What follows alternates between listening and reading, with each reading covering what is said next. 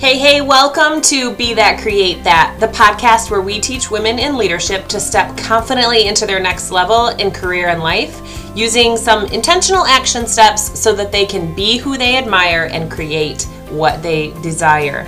I'm Trienne Top. I'm a leadership performance coach, inspired working with women in areas of all leadership and personal development a true personal development junkie because I have seen the shifts that have happened in my life and in the lives of my clients and teams with these types of tools applied. I believe happiness equals progress and fulfillment is then the result. So I know with small intentional actions in leading ourselves every day, we can make the impact we'd like to see in the world around us through leadership and influence. In this podcast, you're going to hear everyday leadership lessons from my clients my teams, or my own experiences that have improved communication, culture, collaboration, ultimately creating a ripple effect throughout our networks. So let's get started and let's get intentional.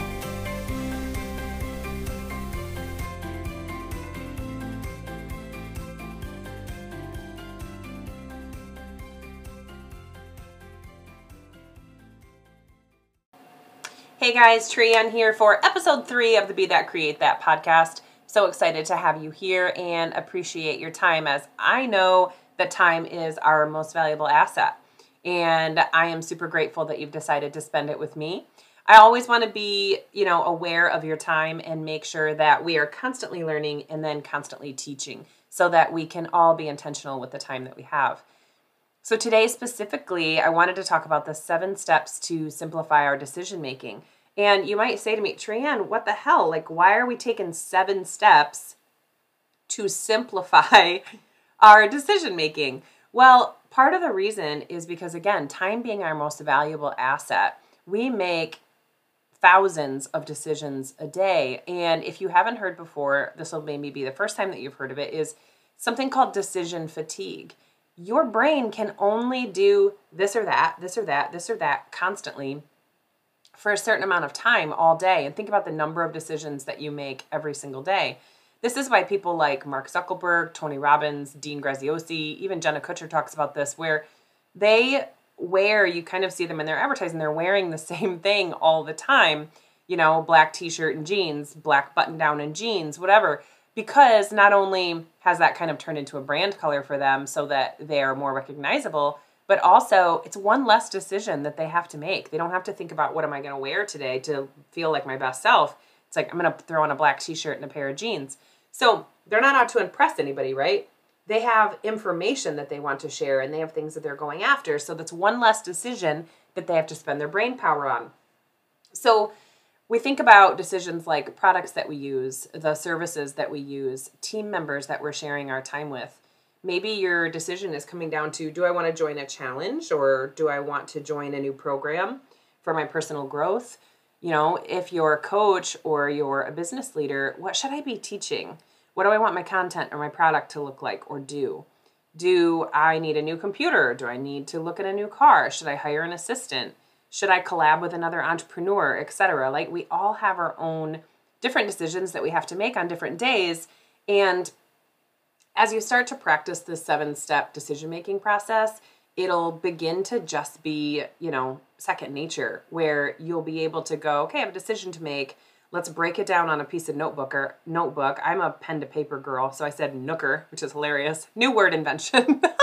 so seven steps of our decision making process. The first thing, you know, that we want to do is identify our decision. The second thing, gather some relevant info. Number three, identify alternatives. Four, we're going to weigh in some evidence. Five, we're choosing from our alternatives. Six, we're taking action. And number seven, which is maybe the most important, is really reviewing that decision once we've taken the time to do it. So, Robert Frost wrote once, and I know you guys all know this if you've been in a personal development space at all or you took high school literature. Two roads diverged in a wood, and I took the one less traveled by, and that has made all the difference. Unfortunately, not every decision is as simple as let's just take this path and see where it goes. That's not the way that it works, especially when you're making a decision related to your business or your team. And don't you agree you know, that when you are first starting off, every decision really feels like it's a make it or break it. And whether you are managing a small team or you're the head of a large company, your success and the success of your company depends on you making quote unquote the right decisions and learning really quickly from the ones that did not work out the way that you were envisioning. So, this decision making process is simple and it helps you make more emotional decision, you know, less emotional decision making and more of like an educated decision making, right? So, this decision making process is like a step by step, having us really solve problems by looking at the evidence, looking at some alternatives, and then choosing a path from there. It seems really easy, right? Because it is. And it's going to become second nature the more that you practice. So, the process also gives us an opportunity at the end to really review whether or not our decision was the best one for where we were at. And, you know, there's a lot of variations of decision making framework floating around internet, textbooks, leadership presentations. Like, every, of course, everybody is going to share with you what they think is the best idea. But for me, this one has worked really well. And specifically at the very end, when I'm reviewing that decision, what I'm really doing is giving myself some grace. First of all, big old pat on the back for making the decision, seeing it through, being a problem solver, being solution minded. But secondly, also pat on the back for you know having the growth mindset to go okay now i made that decision. Was it the best? And could i have done something different that might have given me a different outcome? So the first thing that you're going to do is you're going to identify i have a decision to make. First thing i'm going to do is i have a little cold today but first thing that you're going to do is you're going to identify the problem that you need to solve or the question you need to answer clearly define your decision. What is it that you are trying to choose? And the problem is if you misidentify what the problem is to solve, or maybe the problem you've chosen is like too broad, you're going to knock it off the path and you won't be able to get on track to get a very specific goal from your decision. So we want to make sure that we're making that decision and putting some sort of measure or timeliness on it. Number two is you want to make sure that you're gathering some relevant information. Once you've figured out the decision that you're trying you're trying to make, it's time to gather the information that is relevant. So you're going to do some sort of internal assessment, seeing where your group or your team has succeeded and failed in different areas that are related to your decision. And then start to include you know, information from either other people, past cases or maybe, you know, an evaluation that you've done from it in the past. so, here what we would think about is okay, maybe I need to know for our restaurant how I need to change up the menu a little bit. Well, the first thing I'm going to do is I'm going to say my decision to make is I've got to change my menu, right? I've got to change my menu and it's got to be clear to the season that I'm around. Um, here's my relevant information. These are the things that people really love to have on our food bar. These are maybe things that have not gone well in the past. These are some things that people regularly ask for. So you want to keep in mind that you can become really bogged down with too much information. It's going to make things complicated. so don't get into analysis paralysis. That's going to stop people before they are starting to feel really overwhelmed. The next thing that we're going to do, number three, is to identify some alternatives. So now we have figured out what our decision needs to be. We've gathered some information and we're going to say, okay, we're going to identify the different things or the different paths that we could go. So, with some of this relevant information you've now figured out, you're going to identify as many possible solutions to your problem as you can. And then, usually, there's more than one option to consider when you're trying to meet a goal. For example, if your company is trying to gain more engagement on social media, your alternatives could include paid social, maybe a change in your organic strategy or maybe a combination of the two. For us, we would identify different alternatives. And my example I use about the restaurant is, you know, different menu items that we'd like to put out and are we pursuing um, things that are more seasonal or things that are people's favorites. And then we would have to go from there. So, number four, we want to make sure that we're weighing in the evidence. So, once you have figured out maybe multiple alternatives, you want to look um, for the evidence for and against each one of those alternatives. So, you know, maybe see what different companies have done in the past to succeed in those areas, or maybe what you guys have done in the past to succeed in those areas, and take a really good look at your own group's wins and losses. Identify some potential downfalls or pitfalls for each of the alternatives and weigh those against the possible rewards. So, if I were to go this way, what are some things that could be a big boost for us? If I were to go this way, which things could be pitfalls for us, right? And then you just have to weigh those two sides and decide which direction that you're going to go. Now, number five, you're choosing among those alternatives. So here's the moment where we go, okay, this one, the pros definitely outweigh the cons, even though I know the cons are there and I can counter those, right? So for us with the food bar thing again, I know that food cost has gotten astronomical. So if I decide to change up some recipes or take some things off of our selections, what could be the possible outcomes from that?